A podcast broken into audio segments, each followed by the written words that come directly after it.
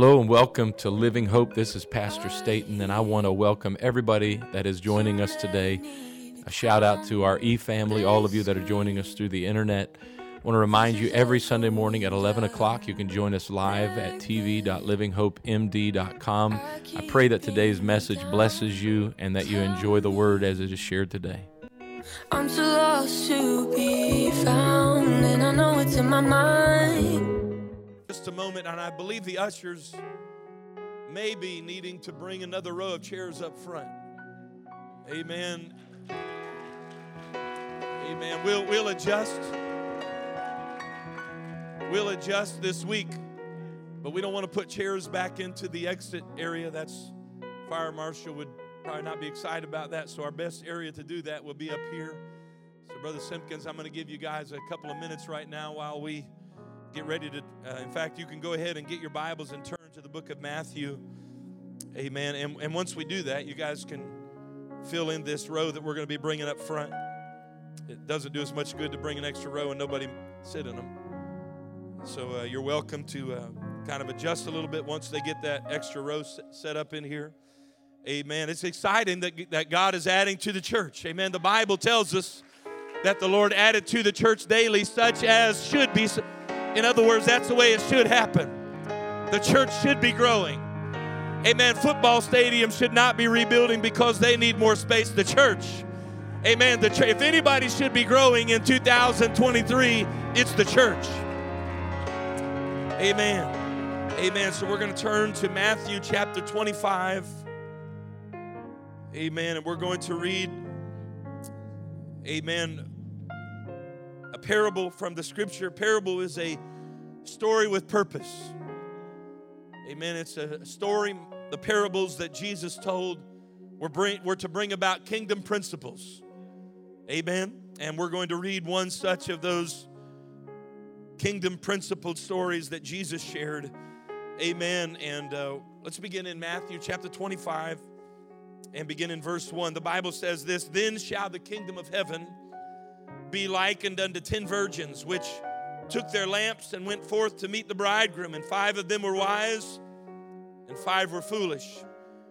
They that were foolish took their lamps and took no oil with them, but the wise took oil in their vessels with their lamps. While the bridegroom tarried, they all, somebody say they all, they all slumbered and slept. And at midnight there was a cry made, Behold, the bridegroom cometh, go ye out to meet him. Somebody say, Then all.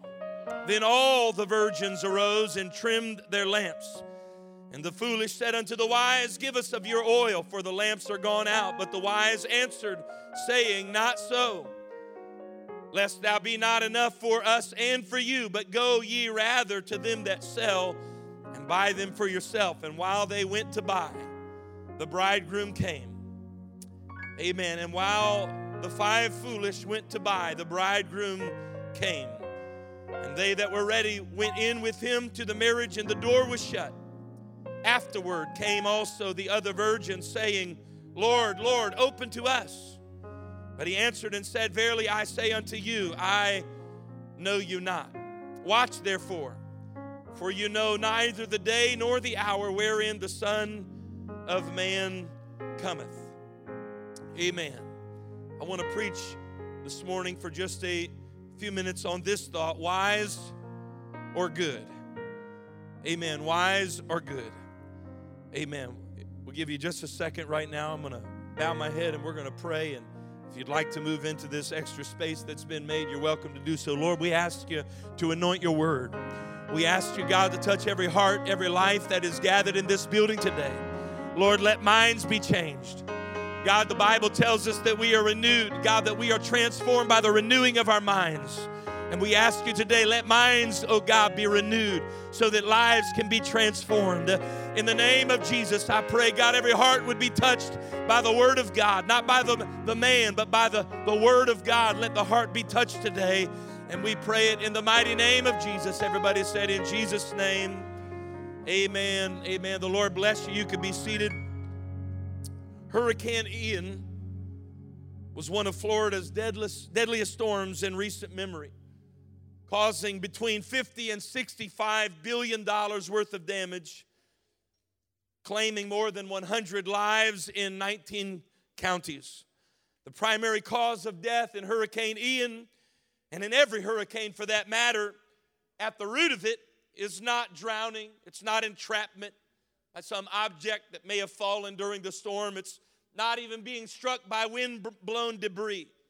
No, the primary cause of death in Hurricane Ian and in every hurricane is failing to heed a warning, failing to make proper preparation and move out of the path of a powerful storm. Each of those more than 100 lives that were lost in Hurricane Ian perished in spite of mandatory evacuation orders issued by emergency management officials more than 24 hours before the storm ever reached the land. One of these tragic deaths was Fort Myers Beach resident Mitch Pacina. He and multiple neighbors decided that they were just going to ride out the storm. In a video that he posted on Facebook early on the morning of September 28th, a meteorologist appears on that Facebook post. A meteorologist appears on the television of Mitch. And there, that meteorologist is warning of a potential 15 foot storm surge that's coming to Fort Myers Beach. A few hours later, another Facebook post appears at 1056, and Pacina is now nervous, nervously exclaiming, Oh my God, I made the wrong decision, he says with a tremble in his voice. As out front, the video shows water is already making its way up into the yard. Two hours later at 1224, Pacina realizes he is in bad trouble. Another Facebook post, he adds at 1224, this isn't letting up. He says, if it gets any higher, we're going to have to make our way to the roof. One hour later, he makes one final post, and the post simply said, Okay, we're terrified. That would be his final post. Pacina, who could not swim, drowned when that storm split the house apart. His body would be found days later. Psychologist Dr. Kara Sweet spoke to the factor that affect people's decision making, whether they will evacuate or whether they will not during hurricanes. Some the psychologists would reason that some choose to ignore the warning and stay behind because they've never experienced the storm before. They don't recognize the power of the storm, they don't realize the decimation that they are about to encounter. Other times, it is said, in fact, in many cases, residents base their decisions upon the decisions around them. They look out the window, and if their neighbor isn't leaving, they decide, well, then if my neighbor's not leaving, then I will probably be okay too. And so, out of what would be a form of peer pressure, they remain and end up perishing in the storm. Others that have experienced storms before, they forget how dreadful past storms have been. There is a window of time, the psychologist says, that the memories of past devastation, of what the storm has done to their lives before. There's a window of time where they remember it well. But as time goes on, they begin to, memories begin to fade, and the sense of urgency begins to uh, be abandoned. Other factors include wanting to protect their home from looters, that often in storms of this nature, after the storm has passed, looters will come and make their way through homes and take possessions. And they say, We want to be there to protect whatever may remain. Whatever the factors that have motivated, that might have motivated their delay, the difficult truth remains that they failed to heed the warning. Uh, whether it was looking out and seeing the neighbor's car is still there, uh, or whether it was simply that they had forgotten the power of the storm, uh, or maybe they forgot, amen, just the devastation of what the storm had done in their life. But whatever the cause, the fact is they failed to heed the warning. Death never makes sense, whether that be at the hands of old age or some terminal illness, a tragic accident, or untimely passing, I think we would all agree that death never makes sense. We can find no fault with the now over 40,000 that just two weeks ago they were asleep in their beds in Turkey and Syria when that earthquake registering a 7.8 magnitude began to shake the earth and bringing down houses and apartment complexes, those people had no way of knowing that there was something coming that was devastating, that came with no warning. There was no 24 hour bulletin letting them know they need to evacuate. There was no voice that would raise sounding the alarm of soon impending destruction. Yet, those that are given warning that the storm is coming, Amen. Those that are given warning that in 24 hours a, a, a, storm is going to come that's going to shake the ground. There's a storm that is coming with winds that are going to be deadly and destructive. And yet, those that choose to stay and abide, warned, even commanded to flee the path of destruction, yet they choose to stay. Because that's what my neighbors are doing, or because I forgot the power of destruction in my life Amen. Because they chose to def- stay and defend a structure and belongings that easily could have been replaced. For these poor souls, it's difficult to make sense of their demise. If only they would have heeded the warning that had been given. You might wonder, what does the parable of 10 virgins have to do with our response to storm warnings? What does a hurricane have to do with a wedding party? And I would say, oddly enough, I've been to a few weddings that it, there was actually some similarity between a hurricane. Bridezilla, I think they call that. When you consider, however, that this parable of the five wise and the five foolish is not an abstract allegory that Jesus is sharing in isolation, it's not just as if Jesus is walking along with his disciples and says, You know what? I think now is a good time to tell them about a wedding. It's not as if he was just standing there in an isolation. He said, I want to tell you a story about 10 virgins. Five of them were wise and five were foolish. No, this parable comes fresh on the heels of the 24th chapter of Matthew, a chapter in which Jesus would describe the destruction that will come to this earth at the end of the age. Amen. With bold and descriptive language in the 24th chapter of Matthew, Jesus begins to share the signs that will signal the time Listen to me this morning as I preach with a sense of urgency. Uh, amen. That Jesus, in this 24th chapter of Matthew, uh, begins to share with his disciples, not just for their sake, uh, but so that they could in turn tell others uh, that there will be a certain climate when Jesus comes back. Uh, amen. There will be certain signs that you will look around you and you will see, uh, and they will tell you that the return of Jesus is imminent.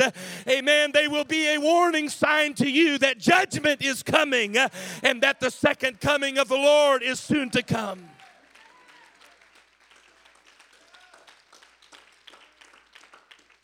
and with exponentially greater urgency than a weatherman predicting the, predi- the projected path of some hurricane, Jesus signals the path of judgment upon the earth uh, and the forecast of his second coming. Hear the word of the Lord that heralds the climate and the conditions at the coming of the end of days. In Matthew chapter 24 and verse 7, Jesus said, This is going to be the climate of the earth and the condition that will be prevalent upon the face of this earth at the time of judgment and the time of my second coming. He said this nations, everybody say nations. The Greek word that is used there is the word ethnos, which means races. Amen. He said, race is going to strive against race. Amen. He said, here's how you're going. One of the signs of my coming and impending doom and destruction is that there will be racial tension like you've never seen before. Amen. That was one of the signs. And then he went on and said, kingdoms or nations and governments, amen, are going to rise up against one another. He said, there will be famines, which speaks of a shortage of food. He said there will be pestilence, which speaks of, of sicknesses and disease that spreads across the land. He said that there will be earthquakes in diverse places. I don't know if your head has been buried in the sand for the last three years or not, but can I tell you the conditions that Jesus mentioned?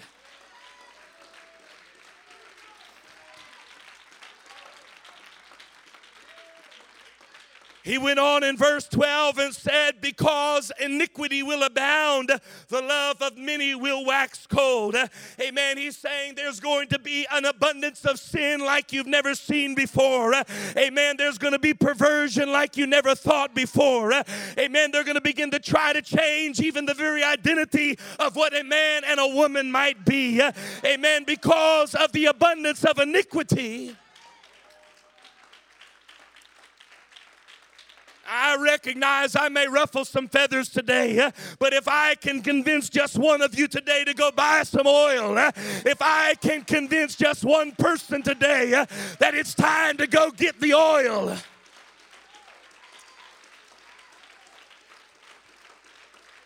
He said, because of this abundance of sin, the agape, which is a love of God to man and of man to God.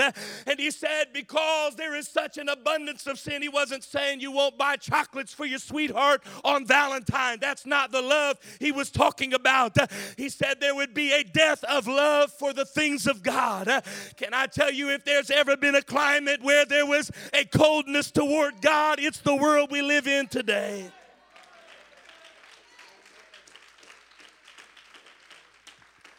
Verse 14 concludes the evidence that the time of the Lord is coming soon.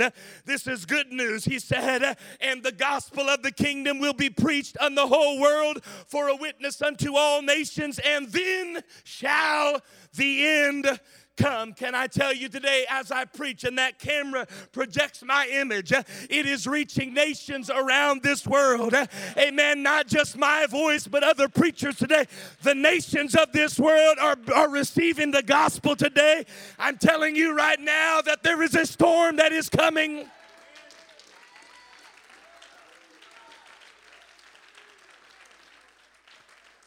And I recognize some of you will look out the window of your soul uh, and you'll look at the neighbors that live around you uh, and then you'll say, well, they're not changing anything, so everything must be okay. Uh, but I tell you today, it's time to make some changes because Jesus is coming back.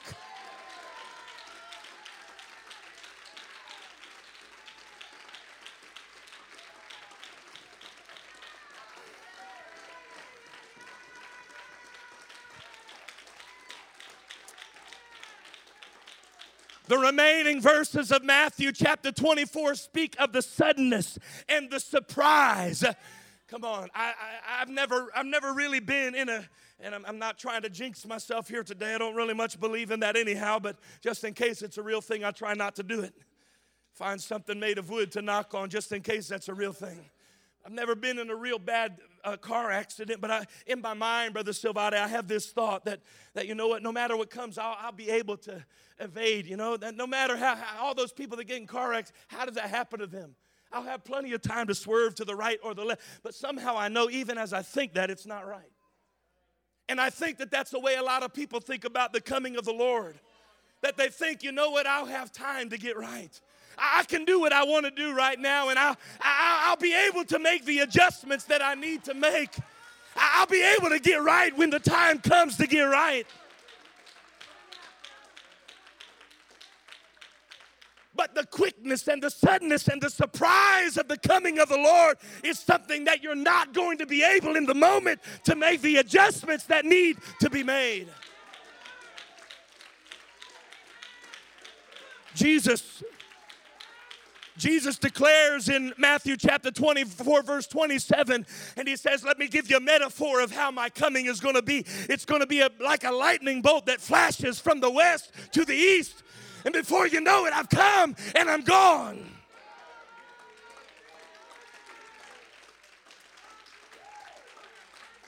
His coming will be unexpected by man. It will come without warning and it will come without hesitation.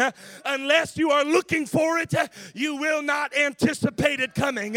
Unless you are watching for it, the moment of his coming will come and it will pass before you ever have a chance to respond.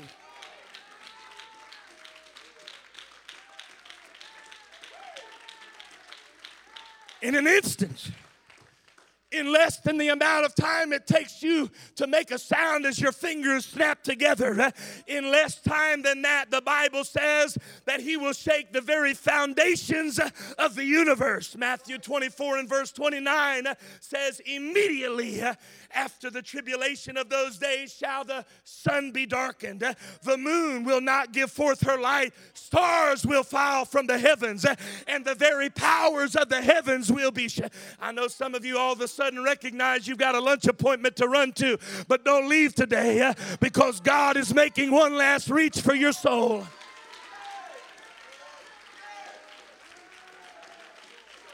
Immediately it's going to be like a bolt of lightning, and you look up and wonder what happened. And if you weren't looking for it, you won't know. Verse 31 says, He will send His angels with a great sound of a trumpet. And for those that are ready, it's going to be the greatest sound you've ever heard. I said, for those that have been listening for the sound of that trumpet and you've been living your life for eternity. The sound of that trumpet is going to be the sweetest sound that you've ever heard. But for those that have been living their lives for this earth, for those that have rejected the warning of the weatherman, for those that have thought you could do it on your own, it will be the most terrible sound you've ever heard. And the verse that stirs my spirit and should stir the spirit of every heart of every listener that is in this building today when Jesus says this, therefore be ye also ready, for in such an hour as you think not, the Son of Man is coming. Amen. Somebody in this building today, I came to be the weatherman today to tell you that a storm is coming. Amen. The judgment of the Lord is coming to this earth. Amen. The second coming of Jesus.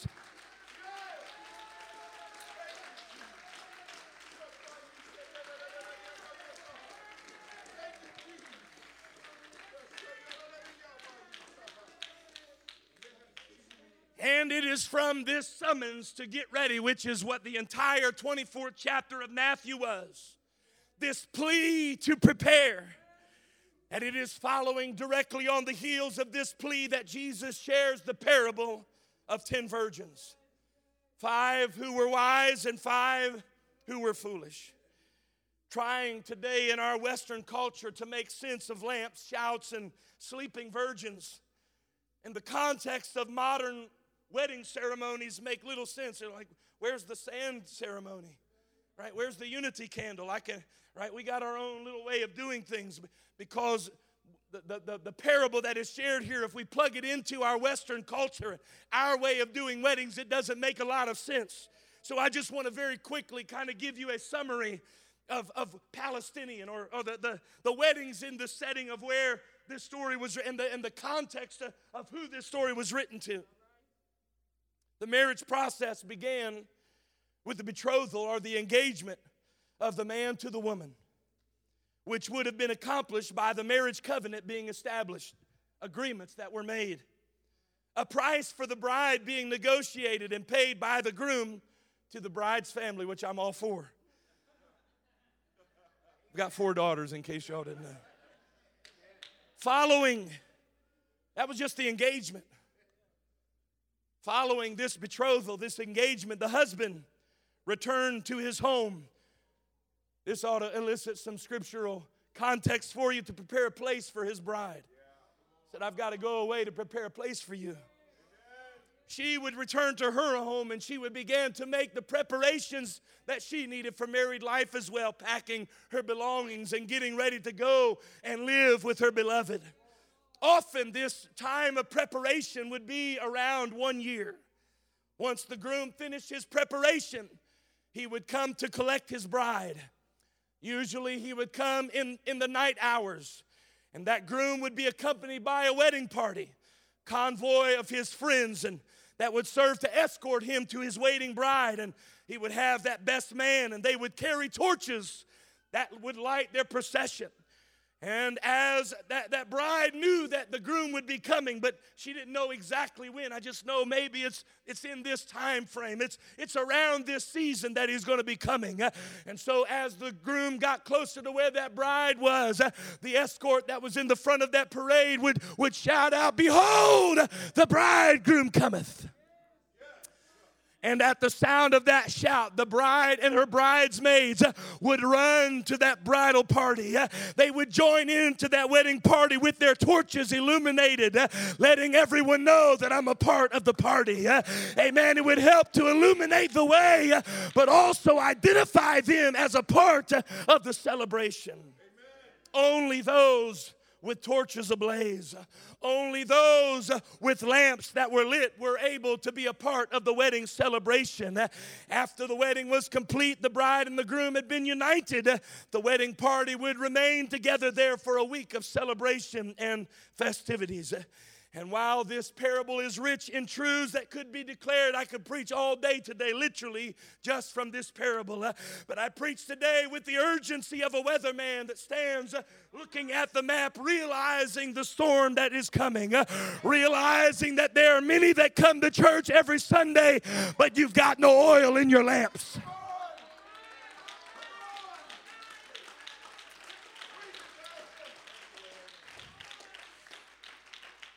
Many that will forego the call to evacuate choosing, oh, I don't want to leave this world behind because I'm too in love with what this world has to offer. Uh, amen. Choosing rather than to evacuate, I've got to remain behind and fight off those things that would try to steal away those feeble things that I have gathered. Let me tell you, all the riches you can gather, all the fame, all the fortune Amen. All of the elevation and the things that then I'm not against you succeeding and doing great, but five, they will not withstand five seconds of the judgment of God. They will not withstand five seconds of the wrath of God being poured out upon this earth. The parable of the ten virgins is a call to preparation. It serves for the purpose of warning and awakening. And so I'm not going to be much longer today, but I came today to tell somebody you better get ready because Jesus is coming. I came to tell somebody you better wake up. You better get ready because Jesus is coming. Amen. You better get ready because the cry is about to go out. Behold, the bridegroom cometh.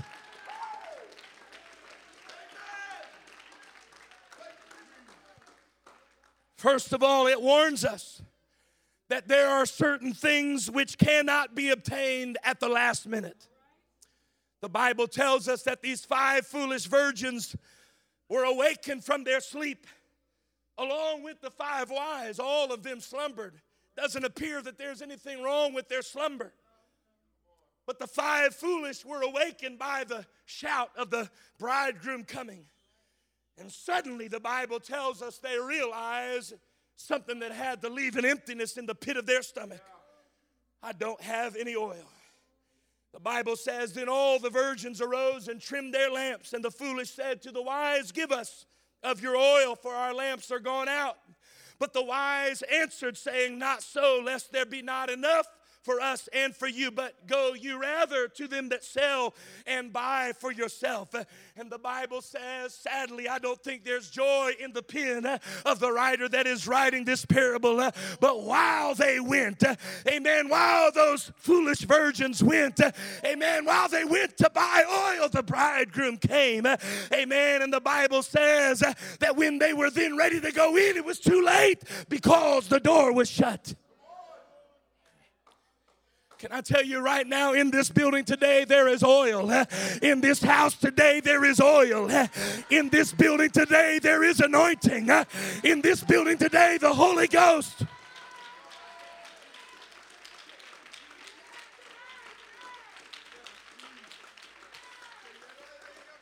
And you may laugh at me, you may mock me, amen. You may think this is all a game, but I promise you the day will come that you will wish that you had listened to this preacher. You will wish that you had gone and you had bought oil.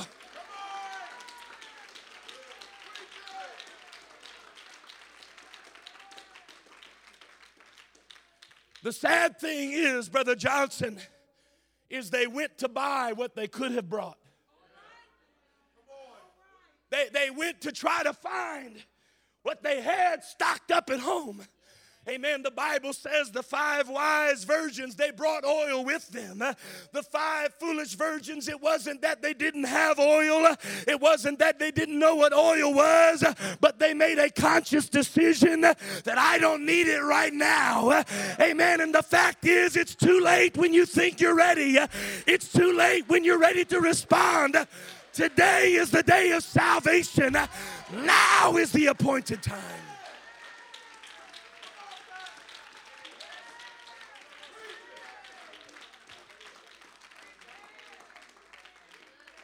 Brother Phillips, as I read this parable, something stirs my spirit about these five foolish bridesmaids. The shout goes out. Behold, the bridegroom comes, and, and these five foolish virgins do what many of us do every Sunday. They jump up, shocked, bewildered, and amazed, knowing they don't have oil, and yet they run to their lamps and they start trimming them. Can I ask you, what in the world are you doing trimming a lamp that you know you don't even have oil for?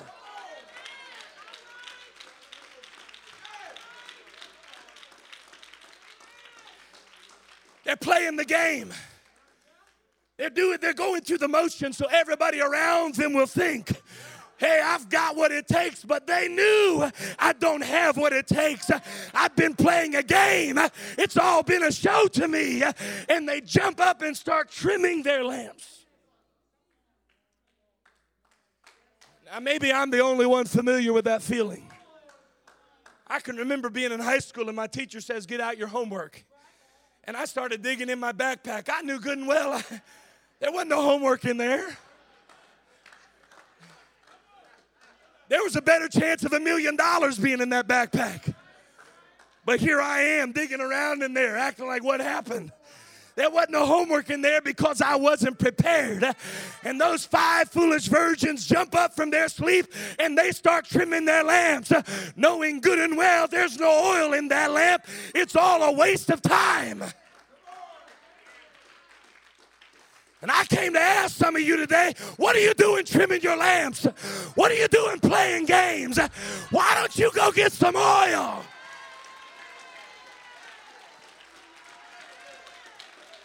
Salvation ain't for me. Your dance ain't for me. Your jump ain't for me. Stop clapping your hands so the people around you will think that you're saved. Let me tell you what you'd be better off doing. Get out of your house and get some oil.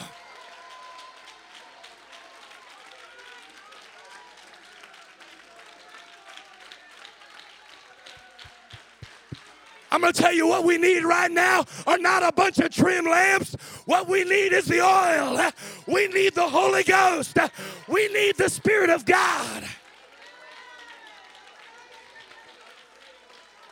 I want somebody right now to get real with God. I want you to forget about your neighbor right now. This ain't about your neighbor, it's about you and Jesus. Amen. If you're not ready, if you're not ready, if right now He came back and you wouldn't be ready, stop what you're doing and get you some oil.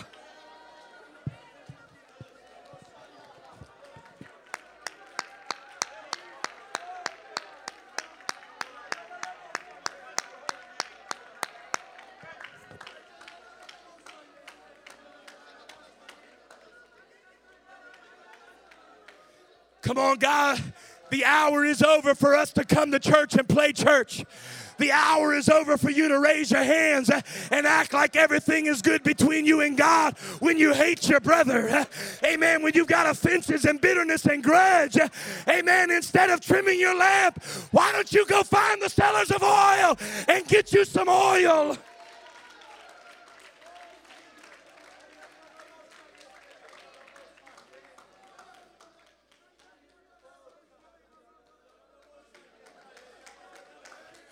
I don't want to praise with pretense. I don't want to praise with pretense. I don't want to put on a show, in other words. I don't want my worship to be so that you'll think I'm spiritual. I'm going to tell you if those virgins would have been wise, if they would have been smart, they would have run. The first thing they would have done is jumped up and gone and found them some merchants that had oil. Perhaps they could have gotten back in time, but instead they were more worried about what the people around them thought. They were worried about what the five wise virgins thought of them. So rather than getting real with God, they just kept playing the religious game.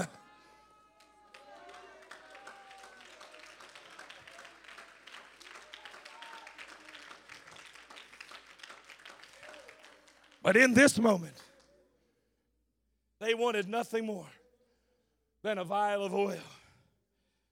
A cruse, eh, listen, in that moment, when you hear the sound of that voice, behold the bride. I promise you, that car you've been, I was going to say lusting after, you've been drooling over.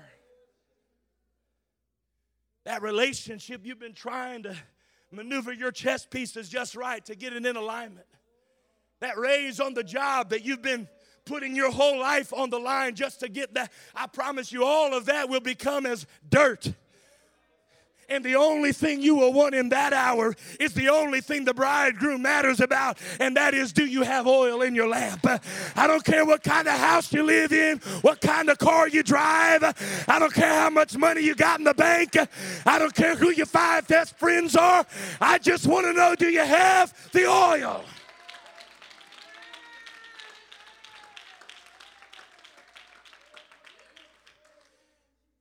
But the fact is, the mistake of the five foolish women was not made in that moment. It was made way back when they walked out of their house and says, I don't need any oil. If you miss the rapture, your mistake isn't when the rapture takes place. Your mistake will be on this Sunday morning when a preacher preached and you sat there and stared at me.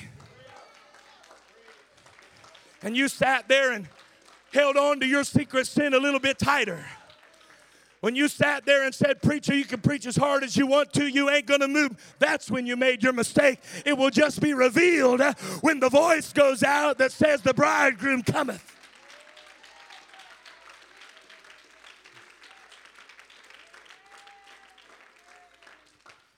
And there will be those that the instant the cry goes out, instantly they will restructure all their priorities, instantly in the moment. I could preach a thousand sermons and barely get you to budge.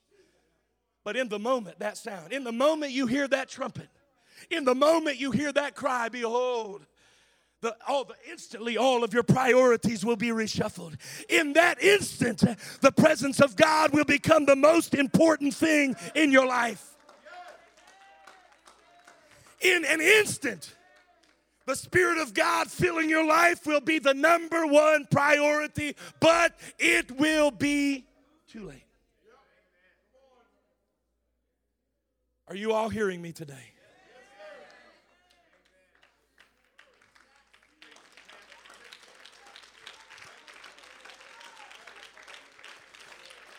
It's time for living hope to move beyond pretense, and it's time to get some oil.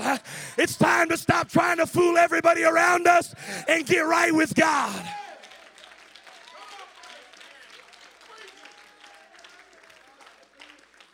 I've come to urge someone today stop trimming your lamp when you know there's no oil.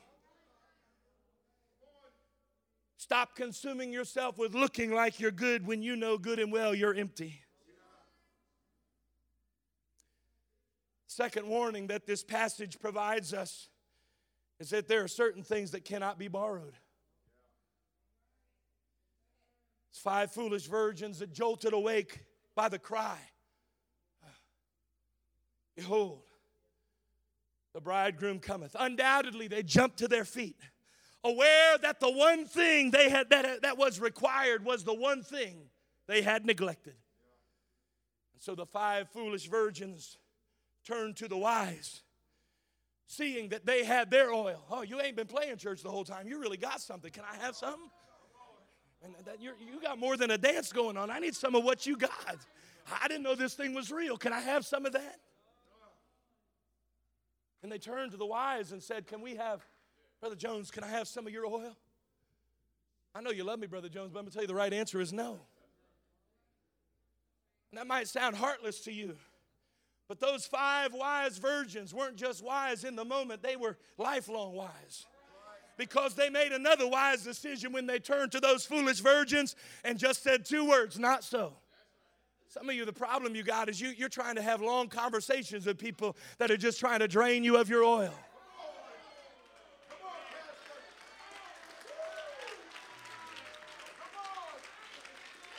You want to sit down and have five hour long conversations with people. Amen. They're trying to put their offense on you. Eh? And they're trying to put their, amen, their grudge and their bitterness on you. Eh? Amen. Let me tell you, all you knew is two, two words. Not so. Eh? It ain't happening.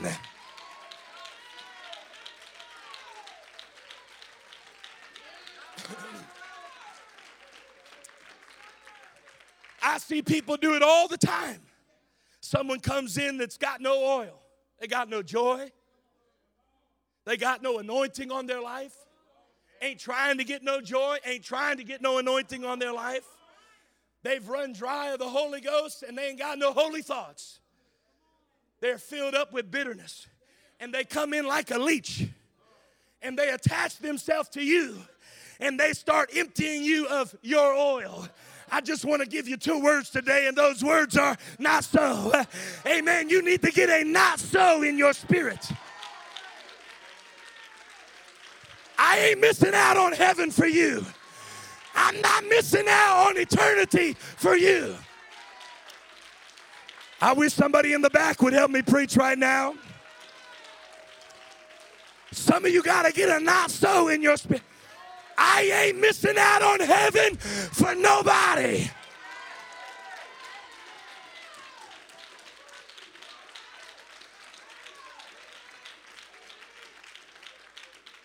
I'll pray for you, but you ain't taking my oil. I love you, but you're not taking my oil. How much oil can I have? Not one single drop. Amen. I'm not giving you any of my oil because making it to heaven is the most important thing in my life. I wish somebody praise the Lord right now. Some of you got some leeches in your life. Some of you got some people draining you in your life. You need to have enough Holy Ghost, enough wisdom to look at him and say, Not so.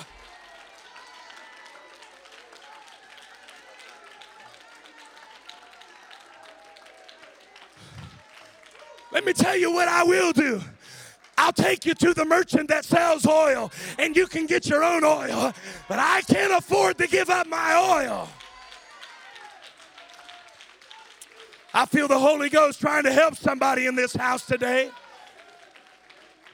Listen, in the list of things the Bible says ain't going to make it into heaven, offense is one of them.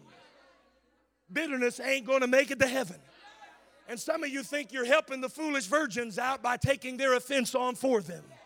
They got offended at the pastor, and so you want to take that offense on for. Let me tell you, you can't afford that. Amen. You need to get a not so in your. I will pray for you. I will love you, but I'm not taking that offense on for you because I've got to make sure I've got enough oil.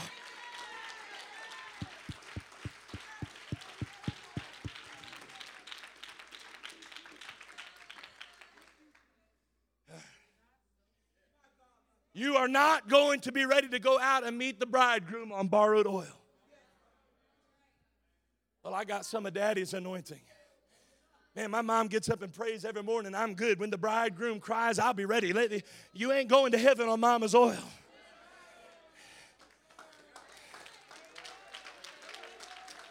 I'm good, Pastor. Pastor shook my hand today. I'm, you ain't going to heaven on Pastor's oil. There's only one vessel, there's only one lamp that matters, and it's your lamp. It's your vessel. So stop trimming your lamp and get you some oil.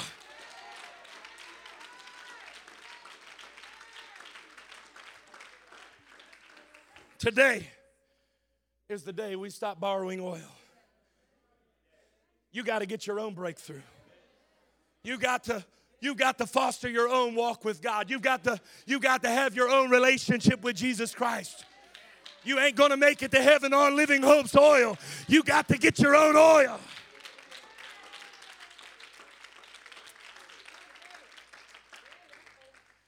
This is it. Last It awakens us to the understanding. This parable of the ten virgins awakens us to the understanding that God is concerned with wives and not good. In our humanity, we're consumed with good and bad. Right? We're little kids. That was a good boy. That was a bad boy. Right? Maybe y'all didn't get that. I got more of the bad than the good. Amen. When I got a gold star, though, I want everybody to know about that. When I got a whooping, nobody needed to know about that. Good is a measure of success, bad is a measure of failure. And the way it works in the system of this world is that if you do more good than bad, you win. As long as you do more good than bad, you win in the end. But Jesus did not tell the parable of five good virgins and five bad virgins. Here's the bad news about your salvation. For all you that think you're good enough, you can't do enough good to earn your salvation.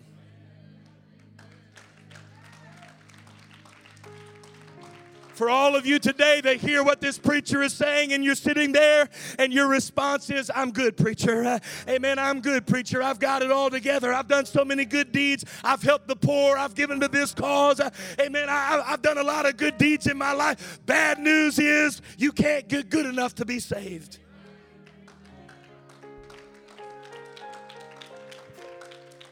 I don't care if from this moment forward you never do one more bad thing.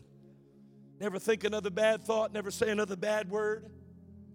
Never laugh when somebody trips in that crack in the sidewalk. And if you never miss an opportunity to do a good deed, every chance you get, you help the old lady across the road. You go rescue the cat that's stuck up in the. If you do every good deed and never do another bad deed, it won't save you.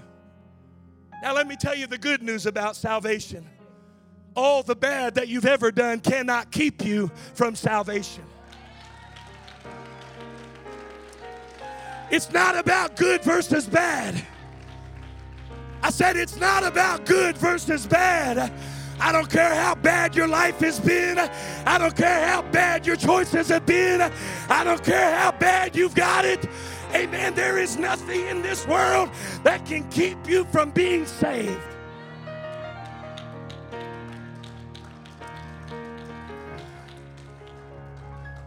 Brother Eric asked earlier if he was in a Pentecostal church. I think I'm going to need to ask it again.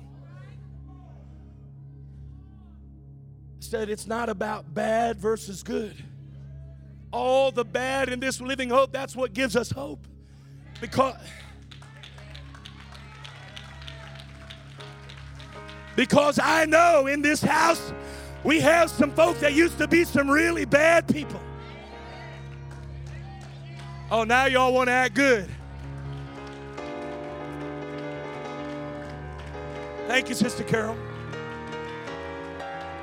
In this house today, we have some folks that have a testimony that you've done some really bad things. But this ain't about good versus bad. It's about wise versus foolish. It's not about what you've done, it's about the choice that you make today.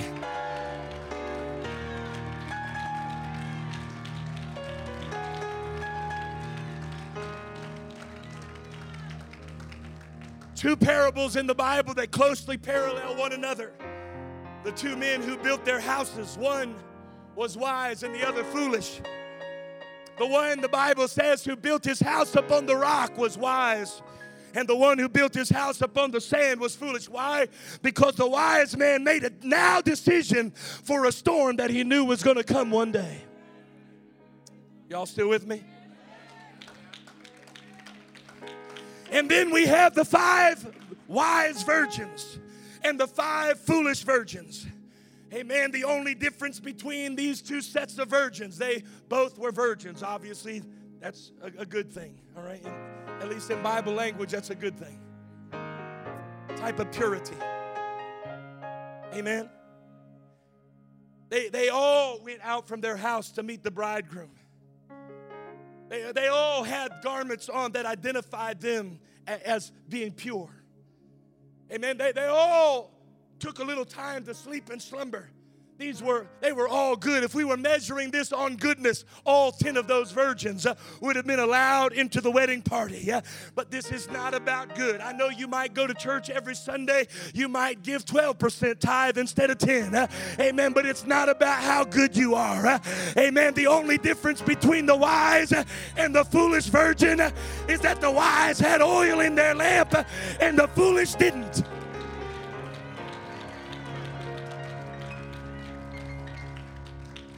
The difference was five of them said, We're going to make some now decisions with eternity in mind. Y'all with me? I'm almost done. I, I just got to, as a pastor, every once in a while, I feel the Holy Ghost tug my heart and say that you're preaching to somebody right now. Because some of you are making some now decisions with now in mind. You're, you're, duplicating the foolish choices of those five foolish virgins. You've forgotten about eternity. You come to church every Sunday and you trim your lamps, but you know good and well there's no oil in it. You know good and well it's been so long since you felt the Holy Ghost pulsate through your soul. Uh, come on, you know good and well, uh, amen, that the choices you make are with this temporary world in mind uh, and not with eternity in your thoughts. Uh, and so I come today not asking you to be good. Uh, I'm not here today to ask you to get good. Uh, I'm asking you today to be wise.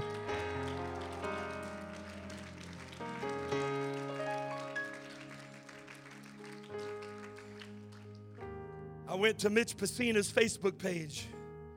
That's the guy that didn't listen to the warning back when Hurricane Ian came. Sad story, and I'm, I'm i hesitate to even use this illustration because I, I probably would have done the same thing as Mitch. I don't like people telling me what to do, just being honest. So I might have made the same dumb choice Mitch made. But I went to his Facebook page and I read through the comments under that last post he made where he said, Now I'm terrified. Comments Mitch was such a good guy. Mitch was always smiling. He was such a happy guy. You know, Mitch was a good man, but, but, but Mitch wasn't wise. He didn't listen to the warning. You might be a good person here today, but I feel the Holy Ghost right now. In the name of Jesus Christ, I pray somebody would raise your hands right now. There is oil in this. Today, there is oil in this house. Come on, I'm not asking you to get good. I'm not asking you to get down, come down to this altar so that you can get good enough. I'm simply asking you today to make a wise choice. I'm simply asking you today to make a wise decision uh, that God, I've got to come and get oil in my lamp. I'm not satisfied with trimming my lamp. I'm not satisfied with just doing enough so the preacher thinks I'm living right. I want to invite you to this altar right now. I, I, I challenge somebody today Jesus is coming. There is a storm that is coming. The judgment of the Lord is going to come. All of the climate and conditions surrounding the coming of the Lord are being played out around us right now. Everything he said was going to happen at the time of his coming. It's happening all around us right now racial tension, nations rising up against nation, famine, pestilence. It's all happening.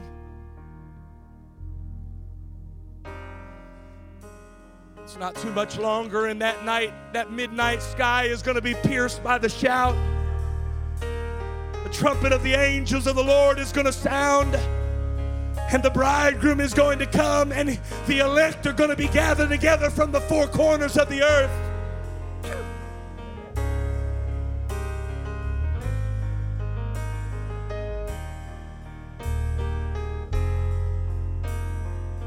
To, come on, press on up to this platform. If you're if you're standing, press up. Let's make room. Let's make room. Today I'm getting oil. Come on, let's not have a, a, a lamp trimming altar call right now. Let's not have a lamp trimming altar call where we all just come here and trim our lamps. I'm asking somebody to get desperate today with the Almighty God. God, I've got to have oil in my lamp. need altar workers help me right now. I need us to move through this congregation.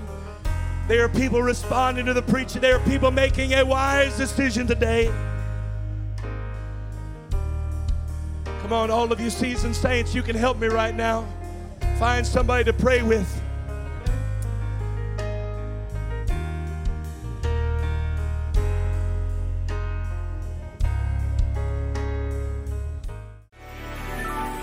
Sometimes it is easy to start on your destination without knowing the exact path that it takes to get there. To get to our destination, we need to follow the one who knows our predestined path. Be sure to subscribe and watch us every Sunday at 11 a.m. Eastern Standard Time. Also, visit us at www.livinghopemd.com. So I'm gonna wait on you, Jesus. I'm gonna